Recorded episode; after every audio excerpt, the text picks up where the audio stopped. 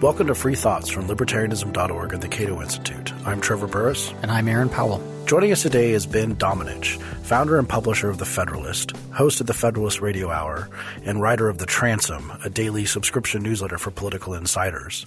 He's also the co-founder of the Red State Group blog. Welcome to Free Thoughts, Ben. Good to be with you. Free Thoughts is, is usually a show. I, I think we we try to be a show about deep ideas and eternal ideas, not not as much politics. Our last episode, topics without a large audience. Yes, exactly. That's our that's our niche. Um, and our last episode was about Confucius and libertarianism. Ooh. But today, I think we should just talk about politics. If Aaron will oblige, uh, you okay with that?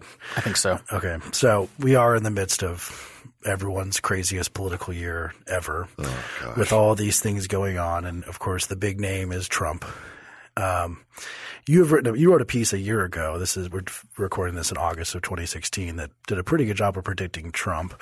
I'm not sure if that's changed much, but I guess I just want to ask, what is your theory of Trump? Because everyone has a theory of Trump. So sure. what is your theory of Trump? Sure. And with, uh, and with apologies for the fact that just about everybody's theory involves uh, vindicating their prior critiques of the Republican coalition or the party or ideas, what have you. Uh, everybody likes to blame the people they were already blaming for things from my perspective, my theory of Trump and the one that I wrote about uh, uh, back in uh, last August was essentially that the uh, Republican Party has been a coalition that combined people who uh, believed in conservative or limited government ideas uh, from a, a, what you could generally describe as a, a classically liberal view of the rights of all people and uh, and the importance of limiting government's uh, government's intervention in people's lives.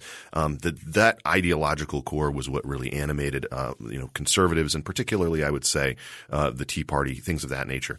At the same time, a significant portion of the Republican coalition was not particularly ideological and was much more open or, or thought of themselves as being on the right uh, out of a vision that had more to do with what you might describe as white identity politics. Now, that isn't to say these people are racists, okay, any more than, you know, people who are looking out for their communities are, are, are racists or, you know, if you're, if you're a Cuban voter and you care about how Cubans are treated, that you're a racist or something like that.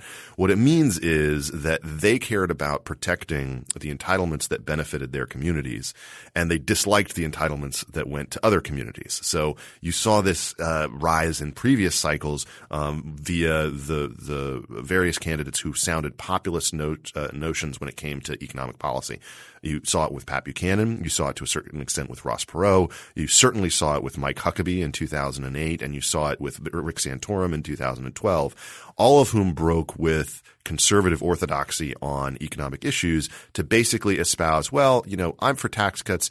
I, I might be for smaller government in some senses, but I'm definitely going to protect all the old age entitlements. I don't want to get rid of any of these uh, redistributive things that go to the middle or the working class. You know, I'm going to defend all of those things uh, in opposition to what you might see as the Paul Ryan agenda, which basically says, actually, we're going to go to our own white older voters and convince them that they should have less Medicare dollars flowing their way. And so those two things uh, were always at odds within the coalition, but you never saw anyone stand up and give voice to them. I think that what what Trump was able to do with this cycle was uh, really play the identity politics card to the hilt. And what he did in, in this way was was show that you could succeed in that in that vein if you had something that a lot of these other candidates uh, didn't have. What's in common between Buchanan, between Huckabee, and between Santorum? They're all basically Bible thumpers when it comes to the culture war. They all have these socially conservative, uh, traditionalist, Catholic or Baptist views uh, that uh, made them a lot more prone to talking about those issues issues when it went on when it came to doing media than the economic side. I actually ran into Mike Huckabee recently in uh, in New York and had a conversation with him about this. And, and he basically said nobody cared about my economic agenda because they just wanted to ask me about what I thought about, about gays or abortion or all these other issues. Trump didn't have that going for him. He's a very secular, maybe the most secular candidate we've ever seen nominated. Uh, this is a guy who doesn't. he doesn't give any actual, he doesn't make the obligatory God Uh, references that you sure. have to make, even if you're an atheist. You have Yes, to make. I, I, I think we've probably never had someone run for president who say that they don't ask God for forgiveness ever. you know, like that's that's kind of a new thing. And so, in the absence of that, he was able to play to this economic agenda, and at the same time, he was able to play on the concerns that a lot of white Americans have about the changing nature of the culture and the global economy. Um, concern that he allowed him to sound this nostalgic, uh, taking us back to when we were great again moment. Uh, and and what that really did was show to us, I think, that the American political reality is maybe a lot more European than we thought. That one where the you know the parties of the right sound more uh, less like conservative, principled people, and more like nationalist, sometimes even xenophobic uh, people. And uh, and I think that Trump really showed that there was an audience for that in in the American electorate. Now, you know, his problem is that the audience for that is maybe a third of the voting population and not enough for him to really form some kind of grand coalition we've seen in recent weeks that he's been uh, trying to, you know, uh, reach out with an olive branch to all of those communities that he's pissed off for the course of the preceding uh, months and years.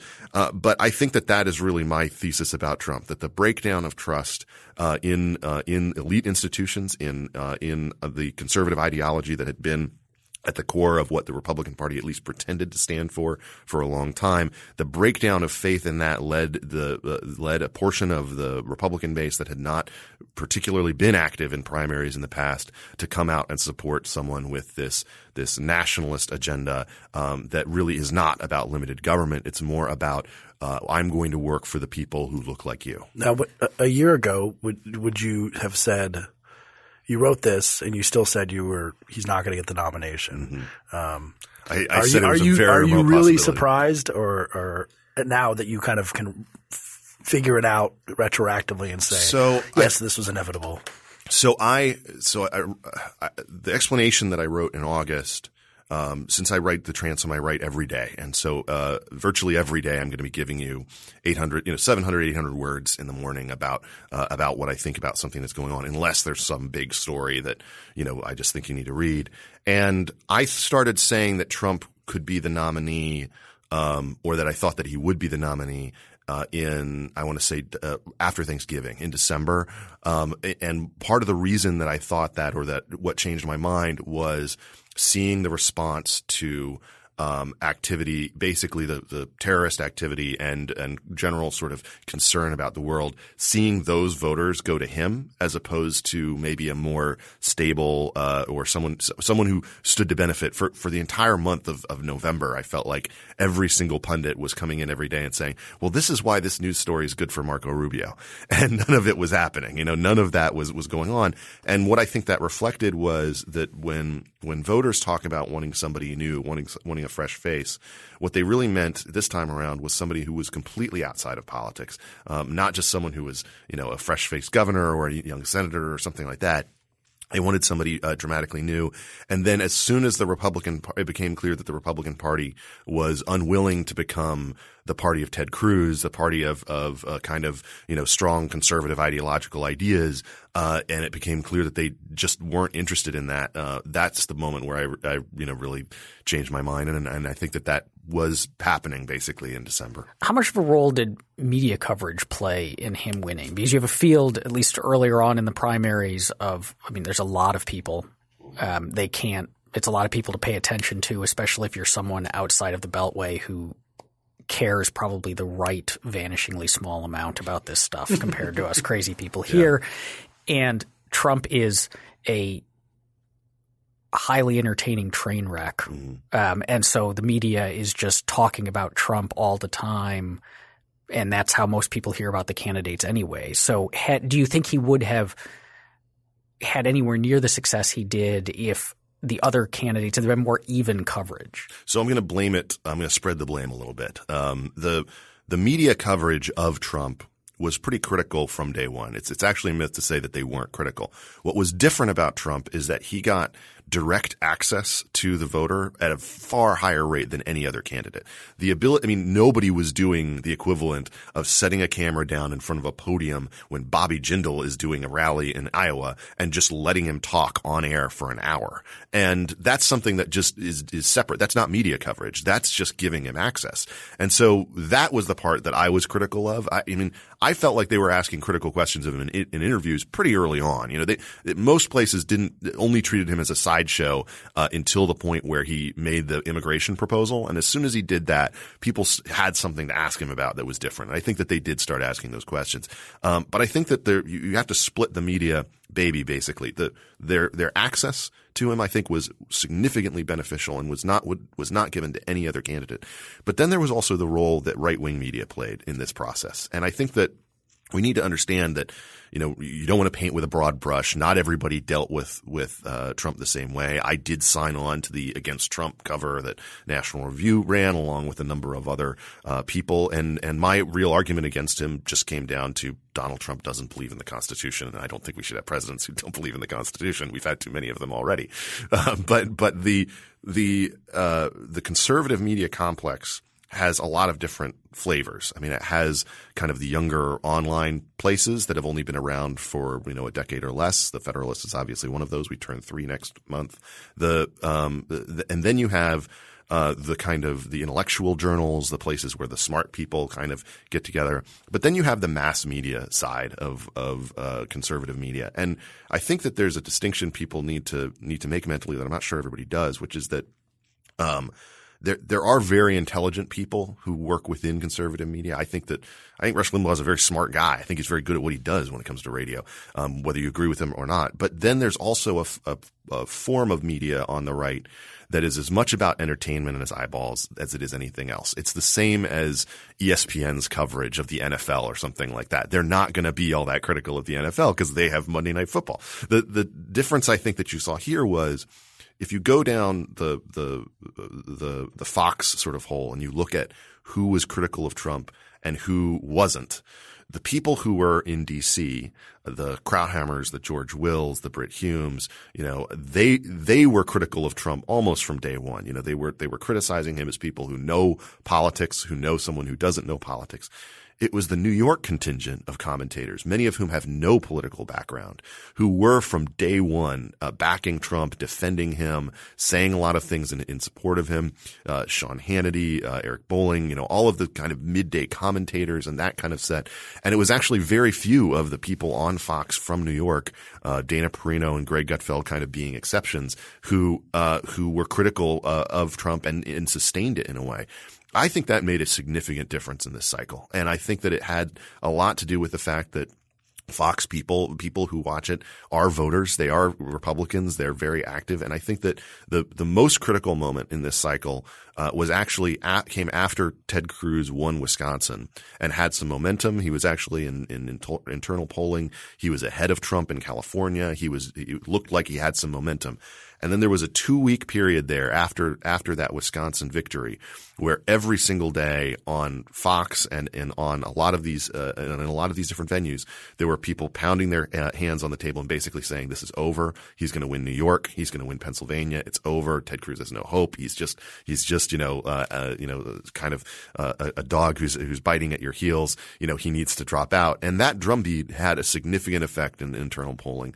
Ted Cruz saw his numbers turn around significantly. Uh, he he really dropped, and I think that that speaks to the power that this media really has to frame what's happening in an election. It seems that your theory, partially of Trump, relates to this sort of idea of transactional politics, and uh, it kind of reminds me of, of Jay Cost's "Spoiled Rotten," where yes. he, which is a we we had Jay on to talk about Republic uh, Republic No More, but his book before that, "Spoiled Rotten," discusses how transactional politics, meaning vote for me and I will give you things, crept into the Democrat Party in the 30s, and that's sort of where it remained. But if the Republican Party was trying to be classically liberal, which is sort of against transactional politics, at least in theory, in, in principle, and that that's just not going to fly. And this this brings up the question of what libertarianism, that part of republicanism, has to offer an electorate anymore if we're going to say we're not going to give you anything except for the possibility of a richer world that is not a check in your pocket. And the, and so it's a repudiation. And so maybe the reality of politics just ends up being that if you got principles you're going to lose. Uh, the, the libertarian position is the same as Michael Corleone's in Godfather 2 I'm, I'm, here I'm offering you nothing not even the fee for the license. Yeah, yeah. so so uh, but but here's the thing about that. My my argument has been and uh, and this goes back a couple of years now that that this this populist rejection of the elites was going to happen one way or the other. Like it was already, you could see it rising. And uh, people like Tim Carney and myself, you know, have been writing, you know, for a while now. Hey, guys, you, you kind of need to get behind this or find a way to uh, to help it move in the right direction. Otherwise, it's just going to go. I mean, it, this is a this is a fire that was going to happen anyway. But when a forest fire happens, you have to do controlled burns around it. You have to dig trenches. You have to do. You can't just let it burn. Otherwise, it just consumes the whole forest.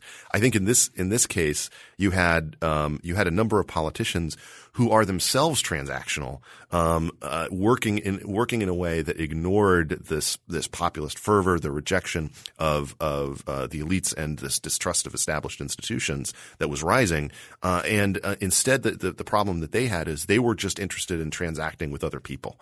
So what what do you have? You have situations where the biggest priorities for uh, for you know the the Republican Senate when they were running for office was oh we're going to be a, a, a hedge against uh, Obama's radicalism. We're going to push back against Obamacare. We're going to prevent him from doing his immigration plan. And then they get in and their priorities are you know the Keystone Pipeline and getting rid of the medical device tax and all these other things that that K Street lobbyists and and corporations uh, want and I think that the people really rejected that, not so much because of what they were doing, but that their priorities weren't lined up with what the people were. I don't think that they were rejecting it out of this principled argument that like this isn't something government should be doing. It was more about uh, uh, rejecting it from the perspective of you're not paying enough attention to us. And my real concern is that historically that's not really been the animating factor for the majority of American politics. It's been a portion of coalitions, um, and it's been something where you know we we were talking before the show started about the prescription drug benefit. That's a that's certainly an example of transactional. We want to reward our older voters with this entitlement benefit that's going to redistribute stuff toward them. So this is not new, but it hasn't been the driving animating force of a party. You know, the party has always been, or at least pretended to be more about ideas, ideas about what, you know, the life well lived looks like, how government should facilitate or get out of the way of, of, of allowing people to live in that way. And that's a debate that has really been absent from this cycle entirely because basically what, what Trump has done has become the same kind of candidate that the Democrats have fielded over the course of the past several years, which is basically saying, I'm just going to fight for you and I'm going to get you the benefits that you deserve. And, and you, you look across this country and you see lots of people who you don't think are working hard and don't deserve the benefits they're get, they're getting. I'm going to change that. And that turns out to be, you know, a very powerful message in America, a, message that, that speaks to a perhaps more sizable portion of what we thought might have been a, a group of people who voted the way they did because of ideas or because of policies. Instead, they're voting that way because they just think this person is an avatar for me and for my group. So on the one hand, that seems distressing from where Trevor and I sit as working day to day to advance libertarianism because we're kind of constitutionally opposed to that sort of politics. Yes. Um, and, and think that, you know, that the very basis of government is in doing the opposite of that sort of politics. Um, but on the other hand, I wonder how depressing the overall picture is because so the the among the Democrats, the the person who seemed to campaign the most on I will protect your interests um, was Bernie Sanders, who lost, um, and Trump. Well, yes, he won in a crowded field. Looks fingers crossed on his way to a loss and likely a fairly large one.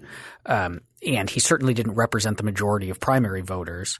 So is this populism is it a large threat in the sense that it could realign one or both of the two parties that we seem to have fixed in this country? Populism flares up uh, in ways that can have a significant impact um, but it usually does so temporarily. Um, historically, these movements can't sustain themselves; they they die off. And one of the things that I think that should give people hope is that we've seen a couple of small imitators of Trump, but Trumpism is so attached to him and his brand that it's hard to see it taking on a, a, a, as something that that as a phenomenon within the Republican coalition. Like it's transmittable to other Yes, people. It kind of reminds me of the story I saw that Hillary's having a really hard time finding a person to stand in for Trump in, in the debate prep because it's, no one can just give the verbal vomit of just like Caleb ideas. Brown does a decent Ca- job. Caleb Brown Caleb does a Brown decent, actually a pretty good it, job, yeah. But like, yeah, the, the the inimitable, Yes. ir- ir- irreplaceable. That's not the right word. Irre- irreproducible Yes. Trump. Yes, I agree. The, the the other thing is that uh, I- I think that I think that actually the way that Trump moves the needle in a couple directions um, is is interesting, and I'm wondering if he actually serves to discredit some of the ideas that he advocates for. For instance, uh, you know, I think that uh, let's let's take let's take two issues where where libertarians are clearly at at odds with Donald Trump. Okay, Uh, the border clearly this is a this is a, a candidate who has gone through all sorts of different twists and turns when it comes to his immigration policy. Uh, just the other day, Ann Coulter, one of his most dedicated supporters, was was you know expressing a lot of concern that he's moving away from his hardline position. But I actually have heard a lot of concern among smart people who are more closely aligned with Trump, Trump's position that a loss at the ballot box and that the nature of the way that he's made the case for this actually discredits their ideas and, and maybe hurts the case that they've made for much harsher uh, uh, approaches to immigration and, and keeping people out. On the issue of trade, I think clearly we have an issue uh, in America where where people don't have faith in their in their elites to cut good deals for them. And nobody really understands TPP. They don't understand the the trade policy unless they're in it. Um, but I actually think that his his giving expression to the idea, well, you know, this is an unfair deal. This is this is something that we we can't trust because uh, it's something that Obama and, and Clinton cut uh, with uh, uh, with these other trading partners, and, and that we can't have faith in it. I don't think that that's actually a policy critique. I think it's something that is just a, it's a distrust of the people, and so again, I don't think that endures after Trump in a way other than something that we probably would be okay with, which is skepticism of you know our elected officials to not just be corporatist, uh, you know, uh, not just have a corporatist approach to the way the trade policy works. Uh, on the other side, on foreign policy, I think that Trump actually reveals how much of the Republican electorate rejects the general foreign policy consensus that has been a part of their hawkish leadership over the course of the past two decades. One of the downsides to not having anyone from the Bush administration run in uh, 2008 or 2012 or anybody closely aligned with Bush was that we never had a great working out of what we learned from Iraq and what we learned from Afghanistan, what we learned from his approach really to foreign policy generally. Uh, and so that conversation was really delayed and didn't really happen, I feel like, uh, until this year. And when it did happen, you have a candidate who openly broke with the idea that the Iraq war was a good idea and, and, and used it repeatedly to, uh, to uh, you know, against his opponents. Now you can go back in the, in the records and find that he's not really accurately representing his position, but still, I think that that gave voice to a lot of people who had generally been ignored by the consensus foreign policy position, uh, of the Republican Party.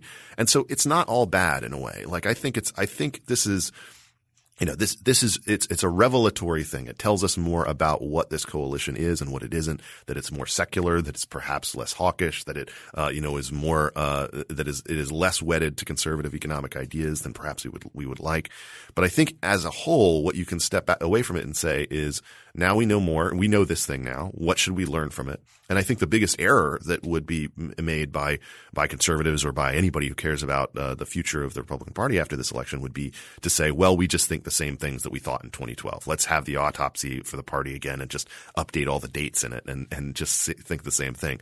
I think what they need to do is look look long and hard at what this coalition told them about you know what they believe about government and what they don't believe, and then you know it's the responsibility of leaders to try to translate that populist rage into things that are actually good. How do we use skepticism for the elite, skepticism for these institutions, skepticism about the deals that, that are being cut to actually further the cause of liberty as opposed to just promising that I'll be a strong man for you. If this is a so it's sort of like a Republican Party colon cleanse, which I, I, I kind of see, and if and if if Trump is sort of unique in the way you've said, it might be therefore you kind of seem like you're saying that it's the the reports of the death of the Republican Party have been greatly over exaggerated. What is that tra- Yeah, Twain quote? yeah, but yeah. yeah, uh, that maybe the Republican Party will be better after this. The that really depends on the people who are part of it. I mean, the you know the Trump reveals things about the country that I think we have been ignoring for quite a while. Um, the the Republican Party establishment and leaders, the donor class, was very good at keeping this tap down. You know, they they nominated John McCain, they nominated Mitt Romney, and you know, it it was a situation where they really did kind of push push this populist rage to the to the side. Now they've nominated the guy who was you know who was one of the original birthers, and you know is is um, is you know clearly someone who uh, uh, plays this very aggressive tabloid esque kind of game. But I think that the the error would be to think that this was just about the media, or that this was just about you know the black swan effect of a guy who you know can can communicate. You know, one of these few rich people who uh, who has the capacity to um, to connect to to the working class and be kind of a traitor to his own class. Um, the the the, less, the lessons that I think they ought to take are ones um, that really tell them things about their coalition that they might not have wanted to pay attention to for a while. And uh, parties do die, but what's more common is for parties to uh, realign in ways that uh, that make them be very different things. The the Democratic Party of JFK, you know, is is not the Democratic Party today. Okay, in fact, I would argue the Democratic Party of Bill Clinton is not the Democratic Party. today. Absolutely. you know, Bill Clinton could run against. I mean, Bill Clinton's more Mitt Romney. I, I always wanted Yeah. Bill Clinton of 1992 to run against Mitt Romney and basically the same candidate. Yeah. yeah, yeah, you're you're completely right about that. And and the thing is, and the thing is, honestly, that. Uh, that, that's the problem. Uh, that's the kind of future that I think the Republican Party has. I think it's going to go through a period of realignment. It's going to become something different. The the concern I would have if if I were a member of that party or if I was in its leadership is um, that there there's going to be there's going to need to be a lot of of leadership from some young voices that that directs this fire. Otherwise, it will consume the party and it'll turn it into a rump nationalist uh, uh, party along the lines of what we've seen in Europe from the far right. So when I have looked at when I paid attention to the Trump campaign and when I have been critical of Trump, there's a the concern that I have is not just about the policies that he represents or the shift towards we're going to prop up entitlements and we're going to build walls and we're going to kick people out and we're going to murder even more people overseas and so on and so forth. But but there's like there's an ugliness to it. And that seems like the kind of thing that it's harder to realign around. Like the thing that seemed to rocket him to fame initially was his the Mexicans are sending rapists. Mm-hmm. And every time he turns around and says something that's not just stupid and he says a lot of very stupid things um, in fact he's often one of the most profoundly confusing things to me is how people can be excited at his rallies because what he's saying literally doesn't make any sense. Like, Yeah, um, it's like a it's like a space ghost rant. Yes. yes, but but that they there there seems to be this like just really repugnant ugliness to the rhetoric and the way that he talks about other people and the way that he talks about out groups from the perspective of his supporters, and that seems like so yeah something that to say the Republican Party should embrace that like if that's a large portion of his appeal and they need to figure out how to embrace that would seem to be a problem and it seems like that might point even more to the death of the party because of how disfavorably he's seen by all of the growing demographics. So uh, a couple of things about that. First off, um, what we are seeing to this point is that as much as the Democratic Party would like to paint all Republicans with the Donald Trump brush, they haven't really been successful with it this cycle. Um, particularly, you see that uh, by looking at the Senate races, where across the country, virtually every Republican senator is running 10 points ahead of Trump. In some cases, it's much as 13 or 15 uh, in some states. In fact, at this stage, I was talking with CBS's head of polling on Sunday, and he says that he sees three or four net losses for Republicans in the Senate, which would not turn it over to Democratic hands. So I think that tells you to a certain extent that they haven't they're not grouped in with him in the same way when it comes to the perspective that Hispanic and Black Americans have uh, on Trump. It, Trump at his best sounds like a, a politically incorrect New York City cop. uh, who's sitting at the bar at the end of the day and ranting at the television. And that's basically the way that Trump lives his life. Um, th- there's something that actually can be uh, refreshing about that in the day and age of scripted politicians. And, and you think of how scripted Romney was in particular, and particularly politicians who uh, are just willing to take it when it comes to the the media criticism and not fire back. And I think that given that our media entities are so unpopular, Trump's uh, activity and doing that is something that really paid dividends for him uh, this cycle. And I think that that's not necessarily a bad thing for Republicans to take on in their relationship with the media going forward, simply because the media is, let's face it, in the tank for Hillary. It really is. And it's not so much, it, it's, it's more true this cycle, I think, than it's been true any other cycle. It's not just that they view Trump as like this extinction level event. They, they just, you know, from day one, they've been kind of shocked, I think, that, that people responded to him in the way that he did. That's not necessarily bad, but I agree with you on the ugliness side. At his worst, he's Joffrey from Game of Thrones. he is, he is, he is, he is literally the guy who likes to go and, you know, pull the wings off of insects and, and just, you know, do, you know, just, he'll just pick people to go after on certain days for no rhyme or reason, you know, uh, uh, and, uh, and do so in a very active and personal way. And that to me is, uh, is something that's that's very disgusting. And I think that most politicians will never do that. You know, very few politicians will go will go down that road. But I do think that when when you just as a matter of the way that he approaches things, um, people people will say things about him like, oh, he tells it like it is, or he or you know he doesn't play their game, or he's not politically uh, correct. I think there's actually some virtue to that in this day and age, um, in, in in recognizing that the media no longer plays by the rules that it did 20 or 30 years ago in the way that it, it treats these candidates. And I think particularly that's true of of outlets that have really risen up uh, to a degree uh, where they they particularly will target and try to ask Republicans difficult and crazy questions in order to get them to stumble. And I think a perfect example of that is actually uh, was from a Trump uh, uh, press conference a couple of months ago where he spent the, the entire press conference bashing the media and talking about how terrible it was and you know he's doing it right to them. And then the last question uh, was from a Yahoo News journalist who asked him what he thought about Harambe. And Trump actually gave like this five minute answer about what he thought about Harambe. And it was, you know, just sort of going, you know, well, you know, it's a very difficult thing. You know, you see, you have to make, you know, these split judgments. And, you know, I understand how the concern of like, he had clearly thought through, you know, what he thought about Harambe. But, but the thought that I had was, you know what? Ask that of any of the other 16 and they would probably have stumbled on that question. You know, they might not have known how to answer it. They might not have, you know, well, what do I say in this sort of scenario? They might have given some very typical politician answer like, well, that's not what I'm talking about. I'm talking about, you know, subsidies today. Uh, I think that tr- Trump's response actually in that point, that type of thing does work. And it works because in this day and age, you have you have journalists who are who are asking not just gotcha questions, but gotcha questions about all kinds of pop culture things.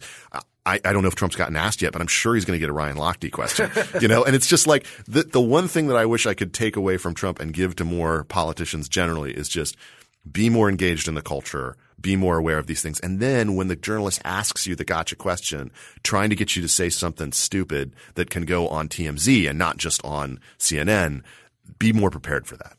Now we do have this this third candidate in the mix. Yes. Or Jill Stein. Yes, Jill Stein. Um, you don't have any Wi-Fi around here, do you? exactly. It's going to fry your brain. No Wi-Fi, no vaccines. uh, but Gary Johnson is uh, interesting to libertarians and mm-hmm. possibly an opportunity of some sort to at least get more of the message out there. Mm-hmm. Uh, how do you sort of see that fitting into the rubric you've described? Is this an opportunity for libertarians to to have a hand in reforming the Republican Party along a more principled aspect, or or, or, the, or is the Libertarian Party maybe going to be a significant sure element um, in the future? So so I think this is an opportunity, obviously, for for for libertarians. Um, personally, I wish that they had a different candidate running this cycle. And it's not that I dislike Gary Johnson personally. I think he would be a better president than either Donald Trump or Hillary Clinton. I know plenty of people who are Republicans, uh, or who have been Republicans who are going to vote for him. Uh, and I think that that's, and I think that that's a good thing. I hope that he, I hope that the, the level of support that is indicated in polling actually comes through on election day, which is something that is always, you know, a problem with, uh, uh the third party people's kind of underperforming that number.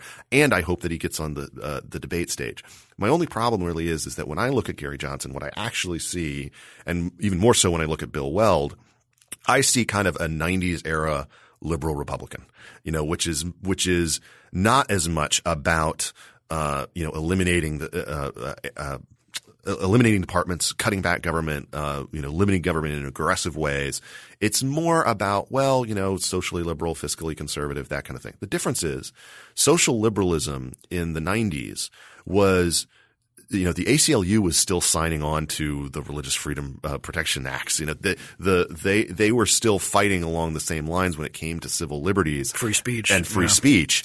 Liberals today have really dropped that from their menu of things. Uh, they they are aggressively anti-free speech in a lot of different areas, and not not just in the campus. And I'm very concerned that that's going to be an issue under a Clinton presidency that gets ramped up even more, since she's never been a fan of, of free speech and and has uh, plenty of enemies out there that she'd like to uh, see have have to deal with all sorts of problems.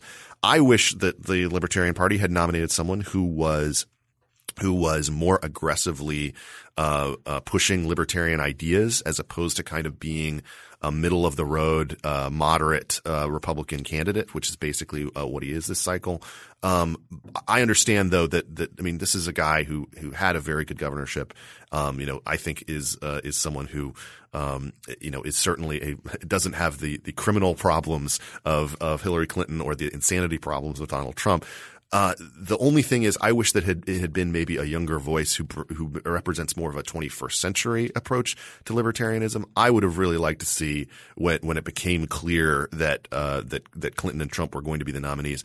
I would have liked to see somebody like Justin Amash get in there, uh, just in the sense that you know I'd, I'd like to see some of these younger faces because you want someone who can not just be a face for libertarianism this cycle, but can be a leader going forward. And and I think that that's that's going to emerge. I think I think that there are going to be a lot of people after this cycle who kind of take a hard look at you know, am I really a Republican? What do they really stand for? If the Libertarian Party really stands for things that I believe in, you know, that maybe that is something that I can build you know a more meaningful approach uh, around uh, you know for myself as a voter going forward. So I do think it's an opportunity.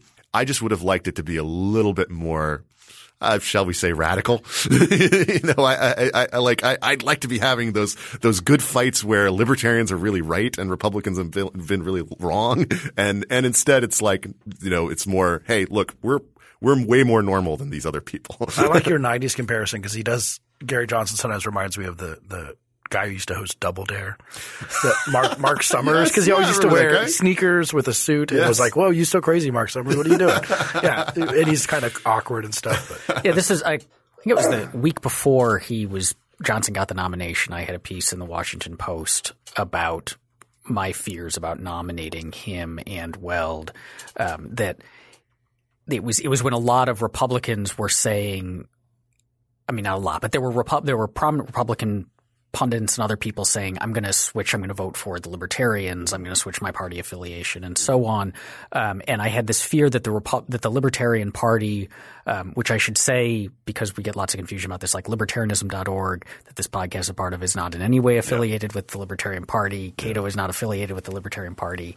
They're different things, um, and not all small L libertarians are big L libertarians, but that there were if that if the Libertarian Party became kind of the place where people who used to think of themselves as Republicans and then the Republican Party went insane, and so we want kind of moderate Republicans to have a new home, um, and if Johnson and Weld represented that kind of moderate Republicanism taking over the Libertarian Party, that unless they were going to win, because obviously they're better than the alternatives um, right now, that you risk that if the Libertarian Party and libertarianism kind of represents like America's founding conscience, like the the principles of the American founding and the principles of real constitutionalism, and giving that a voice, even if it's not going to win, it still is going to be a voice out there saying like, "Hey, you guys are drifting from like what you have pretended to value, at least."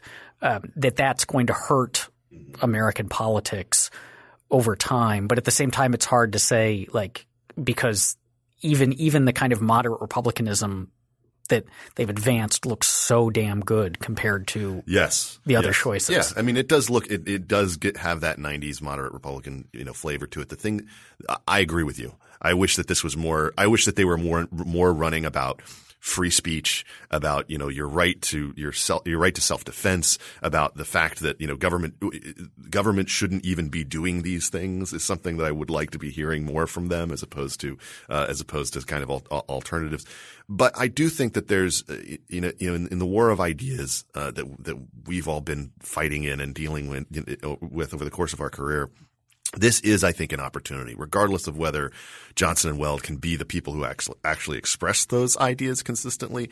I think this is an opportunity to kind of say, what does the party stand for? What is it about? What should a coalition be about? What does this look like?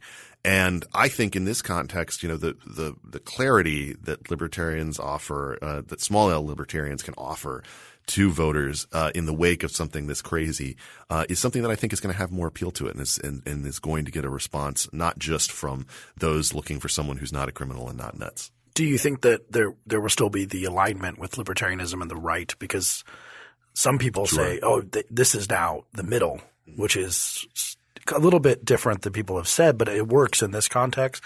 But it, can the left ever really come over to the libertarian side at this point anymore, or are we are are we going to have to look to the right? I think that the anti-war left uh, can come to uh, be in favor of some libertarian ideas, but I think that the rise of the uh, of the type of social justice speech crushing approach among younger liberals it's I mean it's one of the most depressing phenomenons I've seen in my lifetime, but it's also something that I think really closes the door to having libertarians be kind of more at home on the left in the sense that that's just such a fundamental issue uh, that you know it, it, you can't really cross that line. And I think that there was actually more hope of that type of alignment again back in the 90s when the ACLU and libertarians saw each other as being a lot more aligned and, and people who you know cared about those issues were a lot more aligned.